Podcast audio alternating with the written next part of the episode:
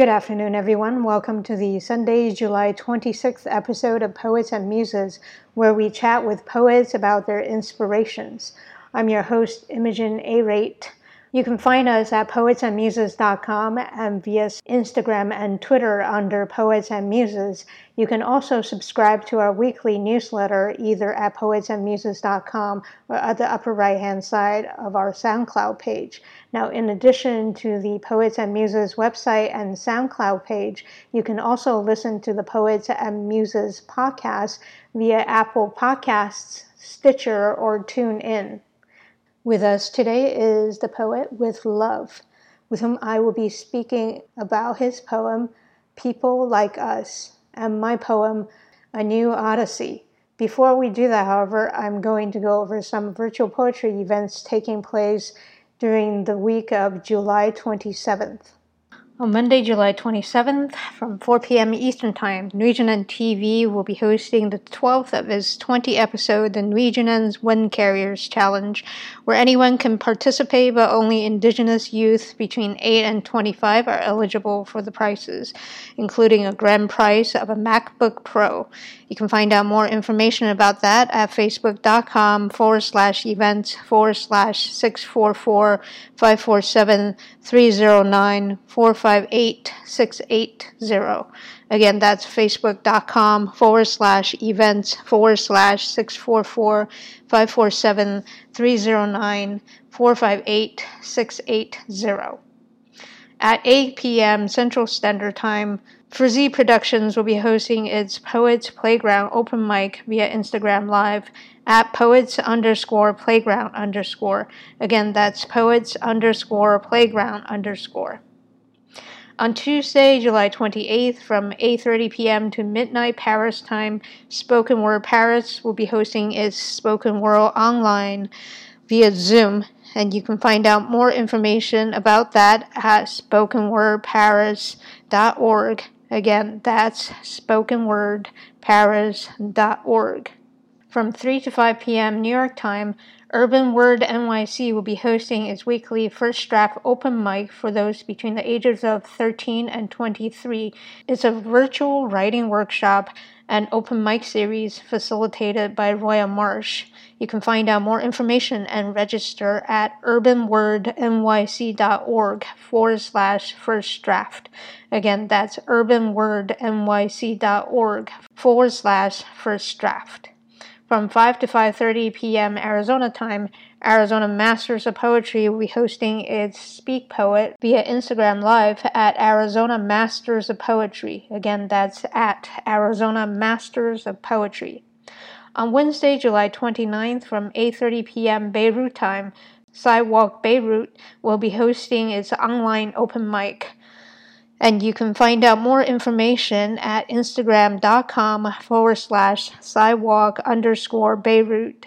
Again, that's at sidewalk underscore Beirut. Beirut is B E I R U T. Again, that's B E I R U T.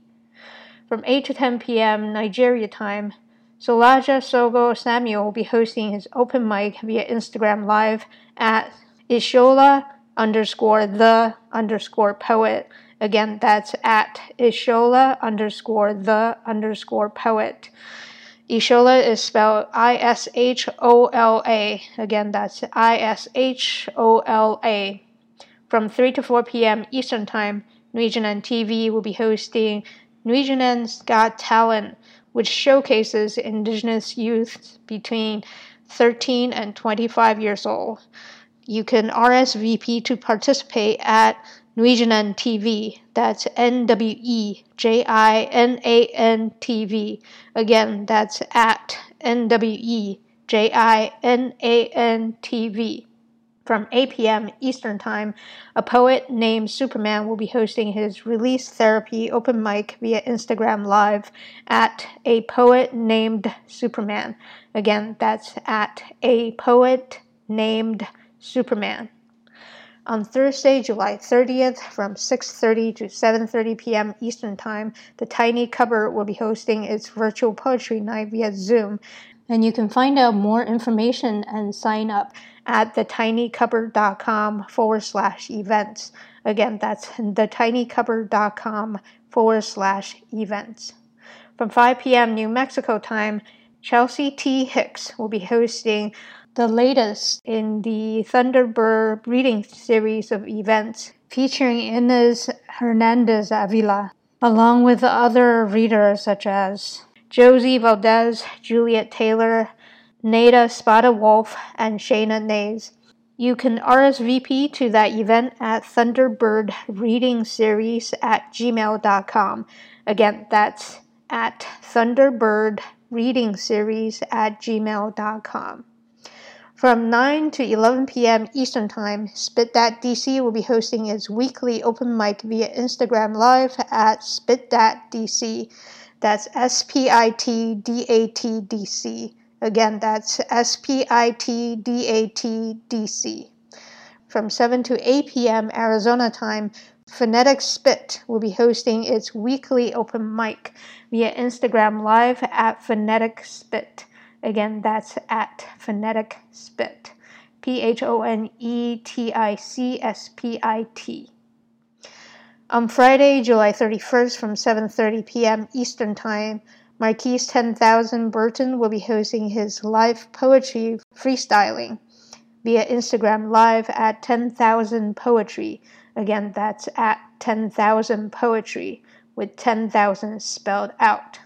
On Saturday, August 1st, from 8 to 10 p.m. Nigeria time, Solaja Sojo Samuel will be hosting his open mic again via Instagram Live at Ishola underscore the underscore poet. Again, that's at Ishola underscore the underscore poet. Ishola is spelled I S H O L A. From 5 to 5:30 p.m. Arizona time, Arizona Masters of Poetry will be hosting its Speak Poet Saturday via Instagram Live at Arizona Masters of Poetry. Again, that's at Arizona Masters of Poetry. On Sunday, August 2nd, from 6 p.m. Paris time, Paris Lit Up will be hosting its monthly writers workshop featuring Gracie Bielecki. You can find out more information about that and sign up at parislitup.com forward slash the hyphen writers hyphen workshop. Again, that's parislitup.com forward slash the hyphen writers hyphen workshop. And now let us turn to our poet guest of the week with love. Hi, with love. Thank you very much for coming on to Poets and Muses. Ah, thank you. You I'm so happy to, to join you. Yeah, I'm glad you're here with us. Uh, you brought with you the poem People Like Us. Before we get into that, I would love for you to tell us a little bit about yourself. Sure. Well, my name is Marco Hernandez. I'm a college student trying to become uh, a writer, hopefully a published author, trying to work that out. Mm-hmm. Uh, but that's pretty much it. I'm just constantly am a poet and a writer to see where my the writing will bring me because uh, has been crazy since so far. And the past couple of uh, days have helped me focus back again to my poetry. So it's uh, something that I want to continue and, and share with the world. Great. So when you said you're a college student, did you say what, what major you were taking? Well, at the time I was undecided. Right now I'm trying to go back and focusing on English and uh, basically focusing on creative writing. Okay, cool. It sounds like you do uh, several genres of writing, including poetry, of course. So I was wondering when you uh, started writing poetry. I started writing poetry in elementary school. Oh, wow. As uh, my elementary school in fifth grade, they basically brought this woman who was a poet, and she basically had like a small class every Wednesday hmm to write poems. Mm. And so, because at the time when I came to the United States in 2005, I didn't know much of English. So, Mm. um, when they were giving these classes, I had a, somebody who basically wrote the poem, translated from Spanish to English, and so I kind of was able to express myself in a way that was so new to me and so different mm-hmm. that from then on it just started this kind of uh, love for writing and continue from then and on. Right, right. Given what you kind of wrote in the your post about this poem, in terms of how people are not, you know, sometimes they tell you that you don't, your Spanish is not good enough. I think that's what you wrote. And also, your middle name is Stefano, which sounds more Italian than Spanish. I was wondering if you. Yes. Um, so I was born in Italy. My family moved from El Salvador to Italy. Ah. And uh, I learned Italian. I kind of knew how to listen to Spanish, but mm-hmm. I didn't know how to properly speak it. Mm-hmm. I still have, have a, for some like native speaker, they say that I have a weird accent towards it. Mm-hmm uh, because I have Italian, Spanish, and English all kind of like jumbling together. Right. So it's a complete mess sometimes when I speak English or do I speak Spanish or Italian. and so it's kind of when it became a very like blended situation. Right. And so even in my own family, we kind of speak Spanish, Italian, English. So it's a, it's a big mess sometimes. Sometimes we say a word in Spanish where we're supposed to say it in, in English, or we say something in Italian we're supposed to say it in Spanish so it's, it's a big mess. Yeah, I come across that a lot with other multi or even just bilingual uh, speakers because sometimes you just feel like there are certain words that only sound right in one language. Yeah. I think the advantage is that you get to, in a way, make your own language. Yeah, that's, that's true and, and not to be mean, but sometimes I can talk to my mom about certain things that nobody can understand us because we're speaking in Italian. But then we start speaking in Spanish. But uh, right now, a lot of people do speak Spanish. So, but Italian tends to be our, our like uh, go-to language when we have to say something in private. do you know the standard Italian, or do you also know a regional dialect? I just know the standard Italian. I do some know some words, but I don't know. There there are too many dialects, so it's uh, it's very hard to, to to find a specific one. So, but no, I um, I know the standard Italian. Okay. If you don't mind, if you could read your poem for us, and then we can talk about it. Sure, that would be great. Thanks. So this is people like us. Great. Apparently, the fairy tale life wasn't for me. Prince Charming did not come to my window. He went to someone else's instead. He saw the ugly duckling and looked the other way. The mirror did not lie, and the truth never stopped being a bitch. That no matter how much it may hurt, she will stab you until you get the message. People like us are not part of the conversation. People like us are not the majority. People like us are not, not mute, but when we raise our voices, we are too loud. People like us have dreams but never to be shared or seen. People like us don't get a chance to see what love looks like. Now I certainly cannot drown in my sorrow or drink or smoke or stick my arms with needles because I can be an addict. So give me these five minutes. I've seen the world from the eyes of a man and from the bottom of a liquor bottle. I've seen the world from the eyes of a boy too afraid to come out of the closet while using needles and white sugar to numb the pain. I've seen the world from the eyes of a woman who put the lives of her children above everything, including herself, and riddle away after a long ass day. People like us can't wait to have a moment of peace, but our brain did not get the memo. People like us can stand still for too long, or the past will find us. People like us can keep pretending that this is fine because none of this is fine. The world has already forgotten us yesterday, or the day before that, or maybe even a month, a year, or a decade in the future. People like us can get anything done, or can live in this world with the rules that you made Someone told me a man should be like this, a man should act like that, a man should never cry, a man should always be the provider, a man should keep firm and strong. A man should never date men. A man should never look or act or dress like a woman. A man should not deal with this bullshit. Neither do you. People like us can fit in your box and we won't stay in your closet. We will never be your skeleton or your dirty little secret. People like us may have to fight twice as hard, dream twice as much, love twice as much. Isn't, that fucked up? I may not have the Cinderella story. I may not look like a prince or a model. I may not achieve half of my long list of dreams. One thing I do know is that despite all that, people like us are here to stay. We won't be silent. We won't surrender.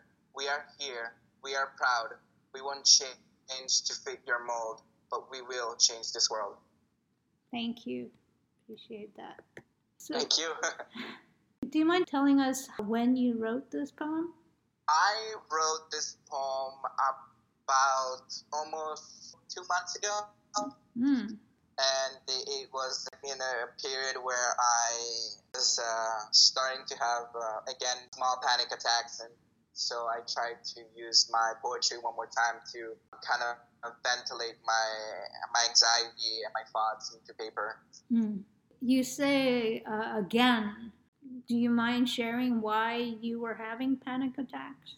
So I normally have panic attacks because of I've been through it before, and it's just a moment where there's a lot of uh, stress, especially in this this times with COVID 19 mm-hmm. and uh, there's a lot of uh, like wearing the mask. It, it's sometimes suffocating mm-hmm. a while, and going to work every single time, putting the mask on and doing this, uh, trying to keep the charade, almost like a charade of continuously living a normal life, mm. but at the same time, you're kind of dealing with this situation. And personally, I have to be with the idea that I have family members in Italy, and Italy was affected a lot mm-hmm. uh, with this uh, crazy virus.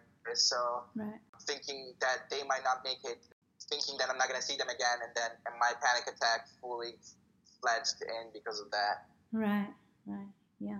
Must be really tough. In your work, you are an essential worker. Well, I technically I'm not. In, the only thing is that my work is inside a Costco, so we are basically tagging along with them. So that's what um, pretty much I am in. But yeah, I'm pretty much with the, uh, the frontliner at this moment. Right. Wait, did you say your work was in the hospital? No, it's inside a Costco. So basically, I I work in a kiosk inside a Costco. So basically, the Costco is still open. So it's my job. I'm lucky to have a job because there's so many people who are now struggling to basically have enough money for basic essentials. So right. um, working with the company that I am with, I'm still have a job that I can still go to, and and that's great. Yeah, yeah. I'm very grateful for my local supermarket for staying open. At the same time, it's kind of depressing to go there, even if it's just my own feelings. you know, um, yeah. Costco is usually packed. Do you? It is. It still is. Yes, in the morning we see the long, long, long line. For a while, we see the long lines in the morning, especially they were they're trying to get uh, they're open much much earlier from 8:30 because of uh, they're trying to get people over 60 to come inside early to get, get their groceries so they can go back home and they can still get what they need without having to be exposed too much as well. Right. When we did the like a carpool with my mom, and so we see that there's a line that crosses does the entire curve of the Costco, and sometimes it can be even longer. Wow. So yeah, in the morning you can have a lot of people in it. Now it do, it, it does come down in the afternoon, but there's still a lot of people who come in. Right, right. Yeah, people still need their groceries. As, yeah, um, we never stop eating. uh, what made you decide to write this particular poem? The line that really, really started was the fairy tale life was for me. It was an, uh, it was uh, I don't know if you know the song from uh, Cheetah Girls that has that line in it and uh, when I was listening to that song, and it kind of reminded me that like I was kind of tired of this idea that everything is uh, beautiful in like perfect package, and so right. people aren't aren't like that. They, you cannot put a person in a nice, beautiful bow and make uh, their story perfect or be a certain way. Mm-hmm. Uh, there's no such a beautiful path to things, and so people like us was an example of kind of saying, uh, uh, I had enough of uh, putting people in boxes and uh, mm-hmm. demanding that things are going to be perfect all their life. Their story is not going to have any flaws into it. Right, right. Well, I, I find it interesting that you know you were going back and forth a little bit. It's almost like a song, the structure of the the poem itself, right? Because the refrain is you kind of talking about your personal there's some personal aspects and then when it comes to the chorus you tend to go into things like people like us you tend to use a group subject so i was wondering yeah. why was that a was that a conscious choice yes definitely it was a conscious choice because i always wanted to put two points of view like uh, uh, in a larger scheme for how I see this uh, craziness going on and, and, how many of us feel in the world, uh, especially when I go with people like us. It's just it feels kind of like like saying that we're not in the conversation, we're not a majority, we're not mute. There's so many people who don't feel like they belong. Mm-hmm. Right now, a lot of the time, minorities always don't feel like they belong, or people LGBT community don't feel like they belong and uh, um, I belong in both of them. I am Latino. Mm-hmm. I am an immigrant who recently became a United States citizen, mm. and I'm also in part of the LGBTQ. Um, I'm gay, and it's uh, something that um, ha- has affected uh, my way of writing this poem, and uh, in a sense that it's hard because when you are in that situation, society kind of wants to put you in, in one certain way and make you have everybody have a, one certain story. Mm-hmm. But that's the problem. There's a lot of people who have different story, and it's not like that fairy tale life that everybody believes in. Everybody has a different story. Maybe uh, your story is different than mine and how you perceive it, but sometimes people just kind of want you to have you have to be this way you should act that way you should follow this way path then that's the only way to go. And so i don't right. want to have that mentality in the poem is basically saying that i think. Right right. As you said before especially in the entertainment industry you know all the videos for the songs are even when they are grungier songs they're still perfect in the way that it's been perfectly engineered. So I thought it was interesting that you basically start off the poem with something that's in some ways looks broken. Um, yeah. Um, do you mind sharing why you wanted to start out with that particular point of view?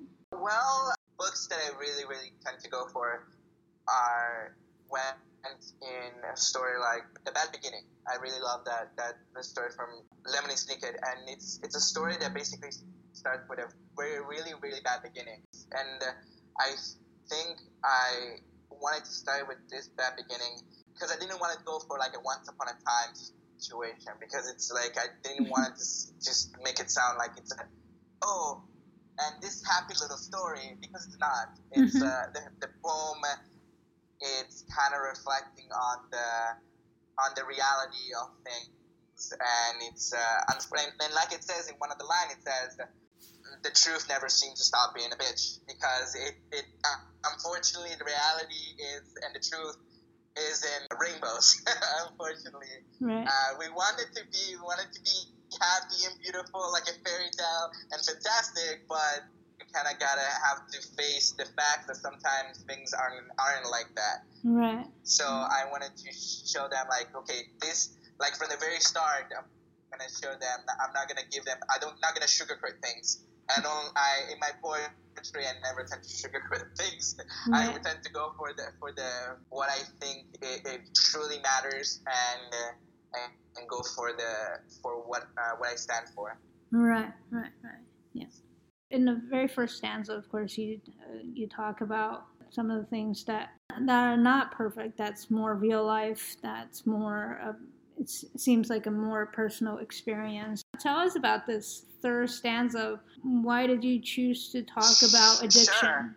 Because I, I severe with panic attack and depression, a lot of the time it feels kind of I cannot drown in my sorrow. It's basically from my depression days where um, a lot of people kind of told me like, oh, you have to, you should try to smile, try to be happy, and at the time, it's it's very hard for people who have depression, anxiety, a problem with mental illness that they they're telling them not to, not to feel it, and unfortunately, it's something that you cannot go through. And so when you're when you're trying to go through those situations and, and you say, oh, a lot of people, especially in the LGBT community, uh, who go to drinking or smoking or drugs uh, or people even outside who are maybe straight who go to those kind of drugs or addiction to cope with that kind of pain.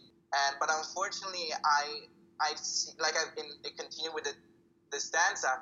I've seen the world from people that I know who have tried to cope with their sorrow by drinking or using drugs uh, or putting their, their 100% effort into someone else's just mm. to eventually kind of still feeling that after effect of, of those uh, of those mental illness no matter what. Right. So it's uh, it, it's very very hard because the society will continue telling them no you have to you have to feel better right now. You have to continue with what you like. And unfortunately that's not true and and it's hard to do uh, continuously doing that because for some people it's hard yeah, yeah, it's very difficult to deal with depression and anxiety. Obviously, people who suffer from it wish that they could just shake it off like other people want them to. If it was only that easy, right? Right, yeah, I totally understand. And it's it's really interesting that, you know, when you talk about I've seen the world from the eyes of a woman, the example of a woman who is basically putting her children, as you said before, or someone else above everything else, and and not dealing with whatever is- issues that's uh, plaguing her own life. Was there yeah. was there something personal about that?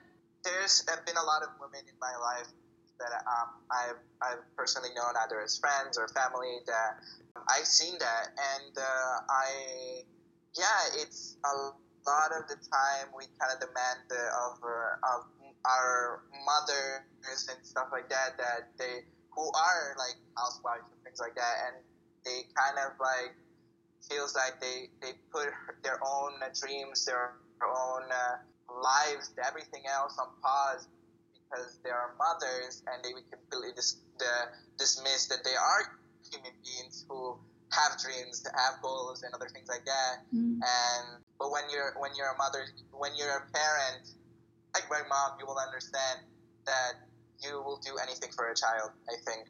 Mm. Yeah, yeah. And so it's very very hard to, to kind of balance that. yeah, yeah. There there are definitely a lot of women who do. There are women who put all of their attention on their children because they have been unable because of societal pressures and or prejudice or misogyny or whatnot that prevents them from pursuing their own dreams. Uh-huh. And then sometimes it translates into added pressure for the children because their children then feel like they have to live their mother's dreams.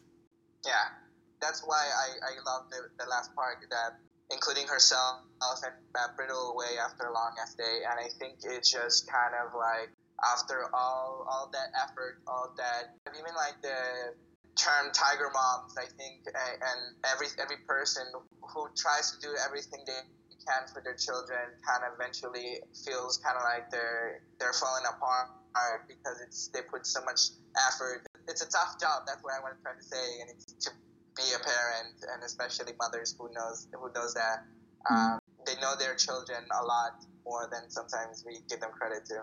yeah. You also talk about this idea of being forgotten, you know, or, or on the way of being forgotten. In what sense of being forgotten did you want to convey with this particular stanza?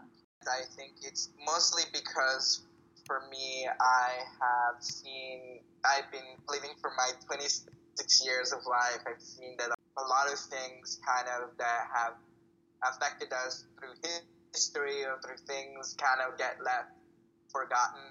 And people, I've noticed in my personal life that, that people kind of like, while trying to survive this world, kind of forget you or forget that you were there in the first place. Mm. Uh, or we forget one another when, when it matters the most.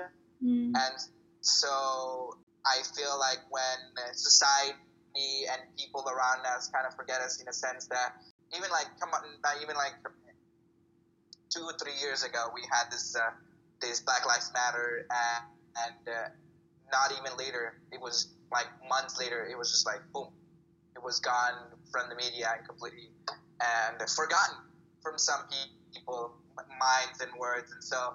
Uh, but unfortunately, the problem didn't disappear. Yeah. The situation didn't change, and so even for the LGBT community, especially trans Black women, mm-hmm. the problem still is there. There's still people who are dying in the streets every single day. That nothing is being changed. So the the problem isn't changed, but we forget it, and so it's. Uh, and I hope that this doesn't change again.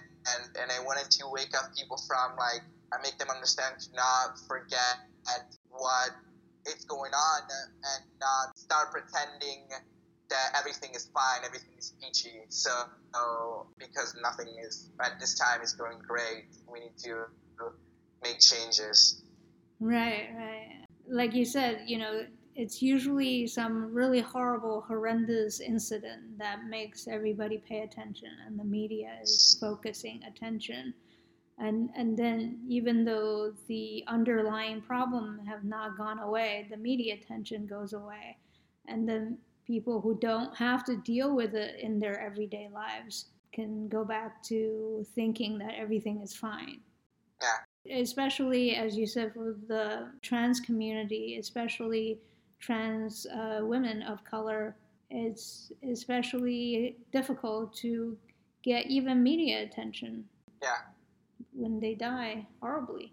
Yeah, and not even not media attention, just clarifying that their death was caused by someone killing them. they don't. There's some time where they, they are misgendered in the files, and so they kind of like uh, what the numbers are are much much larger than we actually expect them to be. So it's uh, right. I it's also on the people who are immigrants on, on things like that. Right now, uh, we still have problems in that situation, and uh, yeah, everything that every problem that is affecting us. Sometimes uh, the people who are not affected, like you said, not affected personally, just uh, forget it, and then a couple of months later, when and something else happened again, they're like, oh yeah, this problem still exists, and so it's kind of frustrating. Yeah, yeah, because there there is always some shock associated with that, right? When when George Floyd happened, there seems to be shock, especially in media, about how oh my God, this happened again. But then then you have to think to yourself, but you know, for somebody who's experiencing it, it's never gone away. It's just the coverage has gone away or or even for for the trans community the coverage was not even there because because again their their identity is not even recognized and that's why the last line of this this, this stanza it makes a lot of sense to me because it says that like people like us can seem to be doing able to get nothing done because a lot of the time there are a bunch of uh, um, political rules or types of like litigation and things like that that kept on like blocking us from making bigger changes. It's it's ironic that even like women rights have not been still moved on and it's been almost like uh, mm-hmm. 50 60 years where like where like you're like they're able to vote and then other things that it's just uh, appalling that there's still these rulings that haven't changed yet and so that's why um, I like that last line of like things can, cannot be done because there's so many rules that, that will stop us from making any changes. Right, right, right. Yeah, I mean because it's not it's not so much the rules that we have to deal with. The rules that are codified, people don't seem to actually live by those particular rules. They live by rules that are unspoken. Yeah. And then you, in your poem, you go into detail about um, how you are personally affected by society, about these societal rules in some ways, uh, about what uh, constitutes a man. Yeah, that's very, very hard because a lot of the time we say that, yes, uh, I believe there's so many um, problems that a lot of men kind of see in, in women that they have extremely should be 100% offended from the action and the words that other men have said. Uh, but I think that there's one thing that a lot of the times we kind of Right? Uh, there's an expectation for men to be a certain way. Mm. They have to be always strong. They have to always act a certain way. They have to be unable to be feeling. Uh, they always have to be this night tight little box, and it's uh, or they have to dress in a certain way, or they have to act like this or that, or they try to they can uh, never act pass a certain line or stay a certain way, and, and it affected me because I, am definitely not. I'm not good at doing things with my hand. I definitely am mm-hmm. not the sporty type person.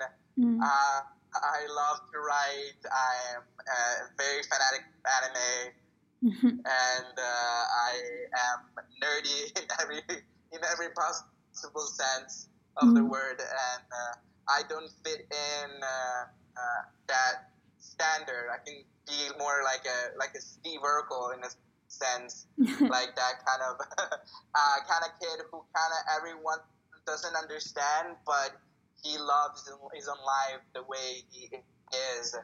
So walks his own path the way he wants. So that's what I I always see my see myself in a sense. Right, right. There is a certain expectation, maybe especially among or maybe it's just a stereotype of Latino men to be macho and to only act a certain way. Yeah, definitely. I certainly see it. And that's why a lot of the time uh, in the LGBT community, a lot of people have, have to run away from their countries or they have to run away uh, unfortunately, especially the, the, the, once again, the trans community is the one that gets hurt the most and the numbers are when I first saw the numbers one time when somebody told when we went to see the from from the website equality website and glad that one of the major major countries who trans people tend to die in is in the Latino in the Latino community in Latino countries. And I'm like I did I expected it mm. but the numbers that they that they were showing me it was it was heartbreaking I wish that Latino the Latino community understanding how we're going through people kind of always kind of saying that we're a certain way or treating us badly should have a little bit more of, of a open heart to other people's pain. But I'm not saying that every single one of them it is. I, I'm saying that there's there's there's a certain stereotype behind it, mm-hmm. and some of them are true, some of them are not, and mm-hmm. it's uh, hard to see through the people that are in the community, and yeah, it's very, very divide, divided in that sense. Yeah, yeah. There's a lot of stereotyping in many ways, right? There's the stereotyping of the Latinx community from the majority culture here in in America.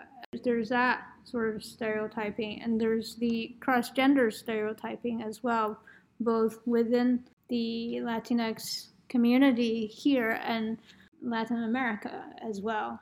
Yeah. It's it's just a lot of cross uh, intersectional prejudice. And, yeah.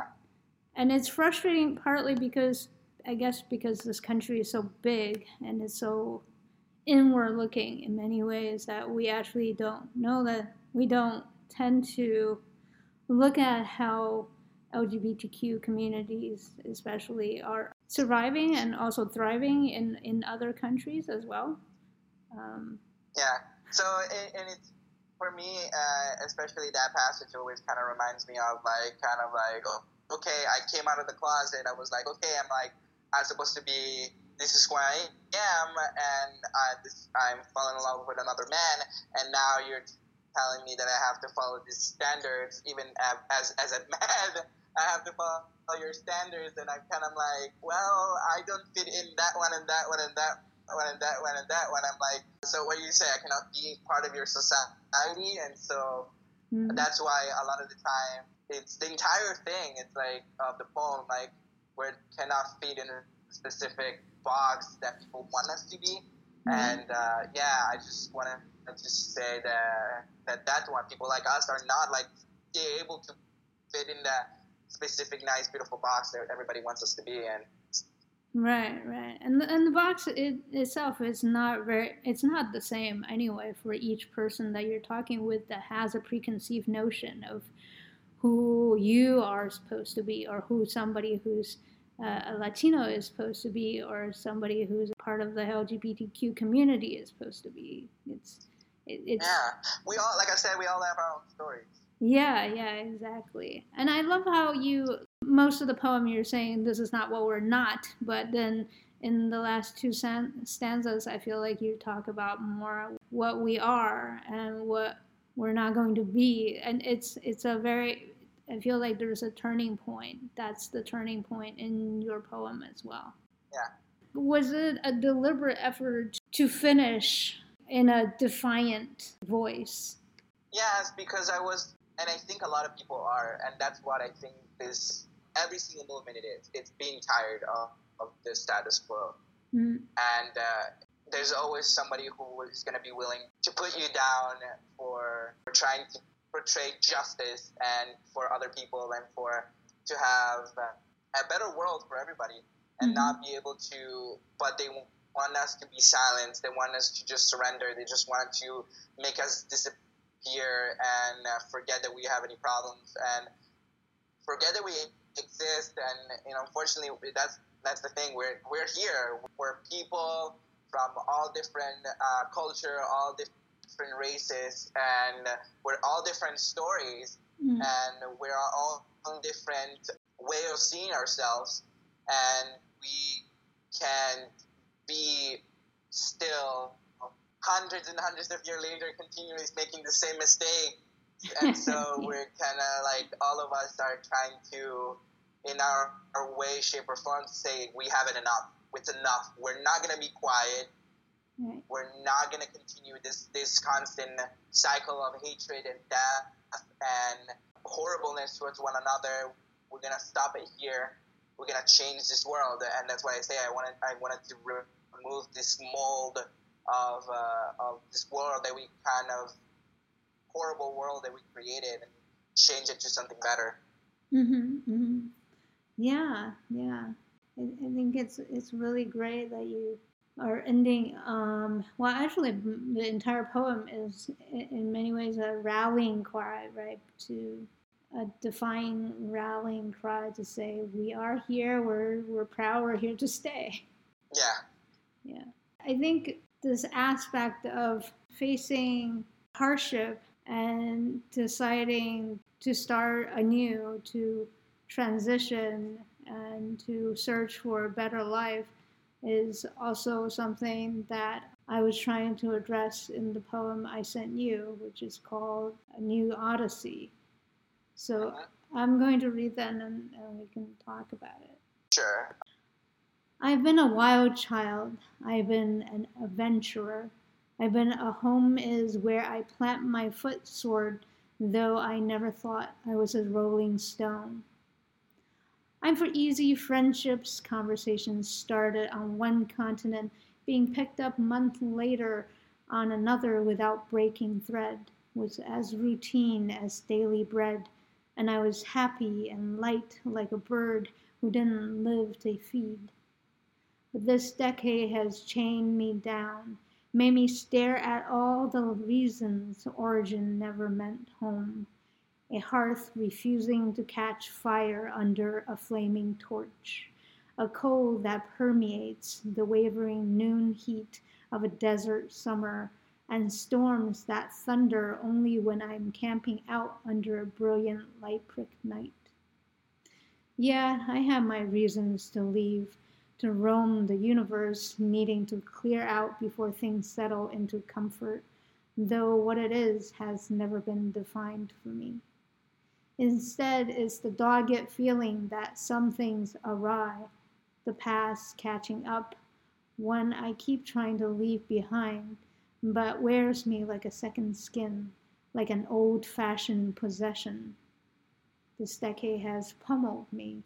With this unwelcomed reality, it held me still and confronted me like the previous quiet victims of an egregious crime I long to forget now insistent to collect on the debt.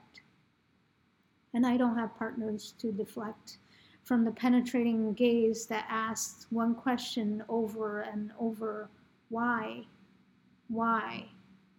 Those easy friends have no endurance for such prolonged heavy odysseys with no siren, cyclops, or exotic lands, just drifting through ceaseless fog waiting for me to steer from instinct, dulled from denial, neglect, and disuse.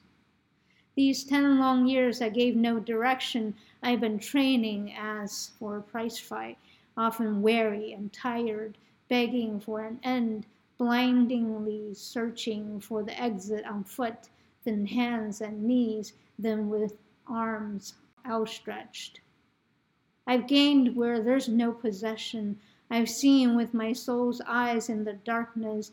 I've tasted though flavors cease to be. I've heard frequencies outside of existence. Imperfect as I was, imperfect as I am, I am ready. That's great. That's awesome. I Thank really you. loved it. Thank you. I appreciate that. As I was reading, I was thinking it there are certain things about it that reminds me of what you wrote as well. There's a similar sense of trying to escape from a past, which I think you also talked about in your poem. Yes. It's kind of like a bad decision that you make in the past. Like you try to almost forget about this bad situation or not maybe bad situation, but the, the sad reality that it's big. You kind of try to run away from it and you don't want to be almost like associated with. And so you you want to escape from it but it almost always find you. And I, and I really really like that that you put it uh, maybe in a different sense but it's, it's yeah I like it on your poem Thank you. on the second stanza says that uh, I'm for easy friendship conversation starter on one continent. What do you meant by that? Uh, that was something that kind of confused me. Oh, from a personal standpoint, this particular poem has a lot more like autobiographical aspects of it and I used to travel a lot more and I have I have friends from all over. It's those friendships where you feel like you didn't have to make so much effort because sometimes you know when you're in a relationship with someone whether it's a friendship or you know something else a romantic relationship sometimes it can feel very heavy, something that takes a lot of work, extra work, and not just work that you expect from any relationship, but work that even if you put in, you feel like you're going nowhere. Yeah, and I totally understand. Unfortunately, a lot of relationship, depending if it's friend or like you were staying, or even put more, there is an effort you have to put in, but it kind of it's uh, meaningless if it's uh, only on one side. Yeah. So yeah, uh, I totally 100% totally understand that. Uh, yeah. Yes. So in this stanza, I was kind of just reminiscing about. I mean, it's it's a it's a naivety, isn't it? In some ways, if you know, given the totality of my poem, this particular stanza is looking at back at a more innocent time in some ways because it just came so easy. But as the poem will sh- tell you later on, it's not because those friendships were really real or had any depth to them. They were more shallow Yeah. Yeah, and I totally understand. There are some friendships that when you were younger, they're very. Even when you're when you're a little kid, it's more like, oh, you give me that, I give you this. That we're friends now. Um, yeah. And in nowadays, when you're more of an adult, you're kind of like expecting more of like, oh, I I'm gonna help you, despite not expecting anything. I'm gonna try to help you as much as I can, and then and hopefully, when I do hit a certain point where I need your help, you'll be there for me kind of situation. That's how I see friendship. I don't, I don't know how you personally see friendship. yeah, I mean that's what you hope for, right? You hope for friends who will be there when you need them, and you also want to be there for them when they need you. The kind of friendship in the second stanza was a lot more, you know, very breezy. When you look back onto the second paragraph, uh, onto the second stanza from a later point during the poem, then you realize that this is a shallow friendship. But from the standpoint of if you just had arrived at the second stanza, then you think, oh, okay, this is a this is an easy friendship. I don't know if that makes sense. And yeah, it, it kind of does make sense. Well, another question that then follows for this one is the the sense of kind of like running away from that kind of friendship. That's what I like about it's in the uh, one, two, three, four, fifth stanza. It says instead of dog uh, feeling that something awry, uh, the past catching up and one keep trying to leave behind, but wears me like a second skin, like an old-fashioned possession. I love that one because I totally can relate to that specifically. Mm. But what exactly were you meaning for that one? Uh, were you trying trying to leave somebody that you know, or personal, or what? Uh, was just an emotion that you felt?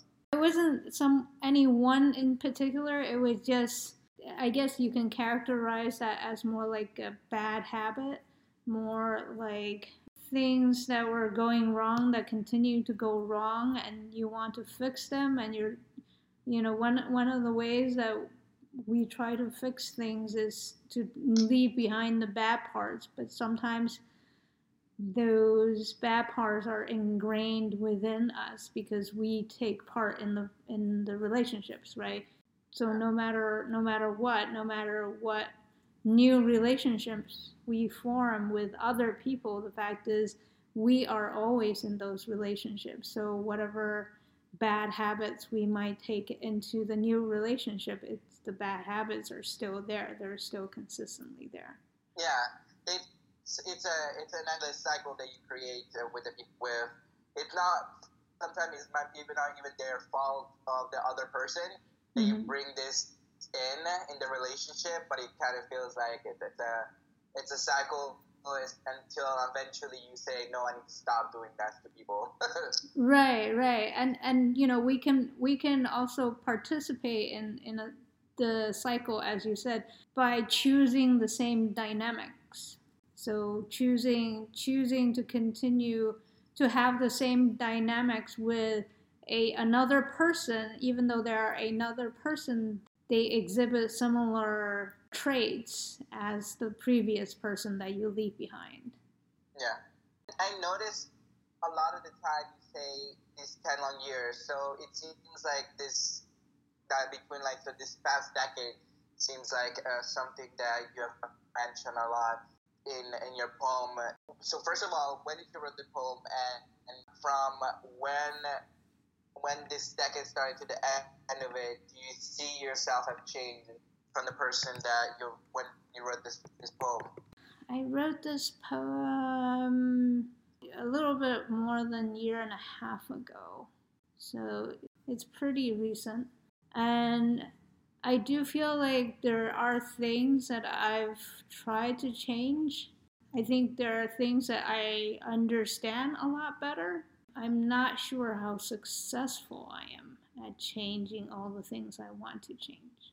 And I yeah, I totally understand there, and that's why even on my poem, I kind of like even the things that we want to achieve, that we might not be able to finish all of the things that we want to achieve in one lifetime, or things that we want to change in ourselves. Uh, yeah, it's uh, it's easier said than done. right, right, in, exactly. Even in a decade, can be very very difficult to change uh, some uh, some habits or um, some ways of seeing people or uh, in our interaction with some people and uh, yeah so it's, it's hard to do but uh, it seems like uh, there is at the end you kind of see your your own imperfection and, and uh, understanding them and almost accepting some of them and uh, some of them trying to say yes i'm actually this is who i am. This is um, ready to make make change.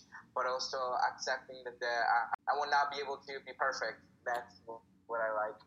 Right and, right. Exactly. I mean that's exactly why i ended the poem with imperfection with the sort the acceptance of imperfection and also like previous to that last stanza I, I talked about developing new skills, you know, um, seeing possibilities where I thought there were no possibilities before.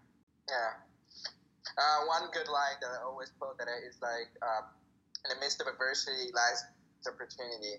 Mm. And it's from Albert Einstein. And I always like that line that no matter, even if you're, you're struggling so much, it's going to be, you can find a way to, to succeed and to be able to change things that you, you think in life are basically impossible, even the imperfection that we believe in ourselves can be changed, or even accepting them.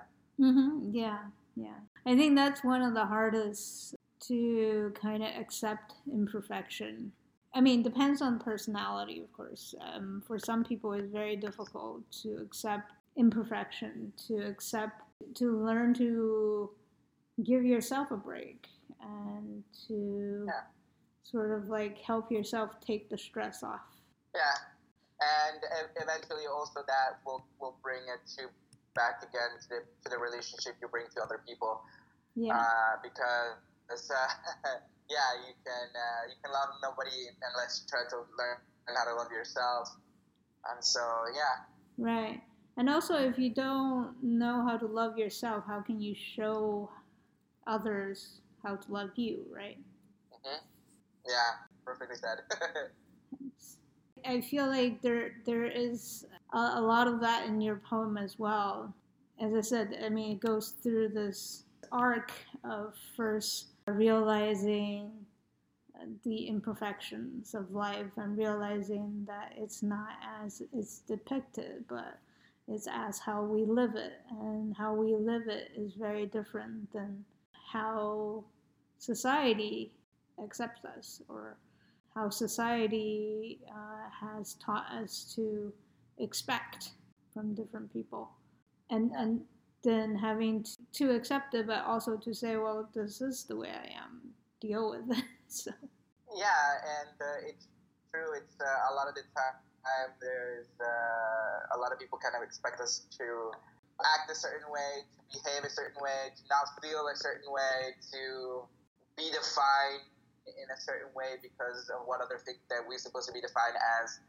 And uh, well, unfortunately, it's not true. Everybody cannot fit in that simple, beautiful box. That, like I've always been saying, there's that, that kind of like, uh, and nobody can fit in perfectly in one thing. And so, from both poems, there's this uh, understanding that because we are, are imperfect, we are also, uh, and from my poem, that we are different.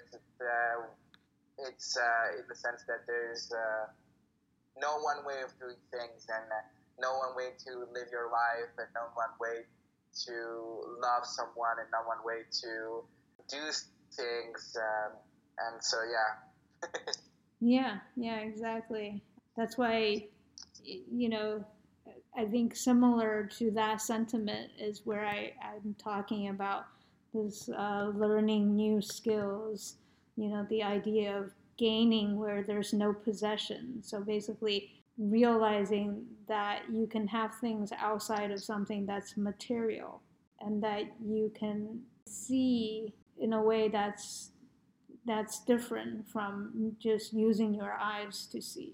So learning learning to appreciate life from a different or different angles. Yeah everybody has their own point of view to see the world, and uh, it's nice that even to gain that perspective that would be fantastic to see from another person's point of view. Mm, yeah. And you can learn a lot more out of out of life because you see their point of view at one point or another. Right. Right. Yeah. And appreciate what you have when uh, you have it. Mm-hmm. mm-hmm. Definitely. I appreciate you taking the time to talk with me about your poem and, and to shed some understanding or give us a glimpse into you know your life and what made this poem possible. So in closing, I would love for you to tell us where we can see you read or you know I know you post your poems so uh, and also how we can follow you.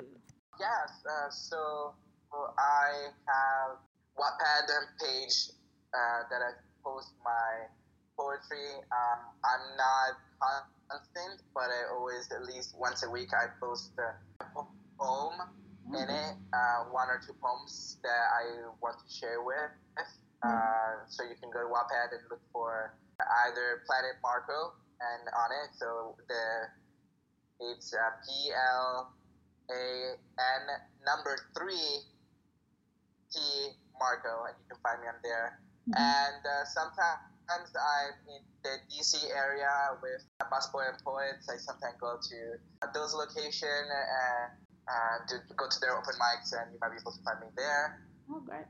Yep. Wonderful. Uh, and how do we follow you on social media besides Wattpad? We, I also have an Instagram, which is uh, Planet Marco1. Okay, okay, cool. Well, thank you very much again for your time. I really appreciate it. Thank you. This was great. This is fantastic. Thank you so much. Wonderful. You can find us at poetsandmuses.com or on social media via Instagram or Twitter under Poets and Muses. You can also subscribe to our weekly newsletter either at poetsandmuses.com or at the Poets and Muses SoundCloud page. Now, in addition to the Poets and Muses website and SoundCloud page, you can now listen to the Poets and Muses podcast via Apple Podcasts, TuneIn, or Stitcher. Thank you very much for listening. I'm your host, Imogen A. Rate. I hope you have a safe and healthy week, and I look forward to bringing you another episode next Sunday.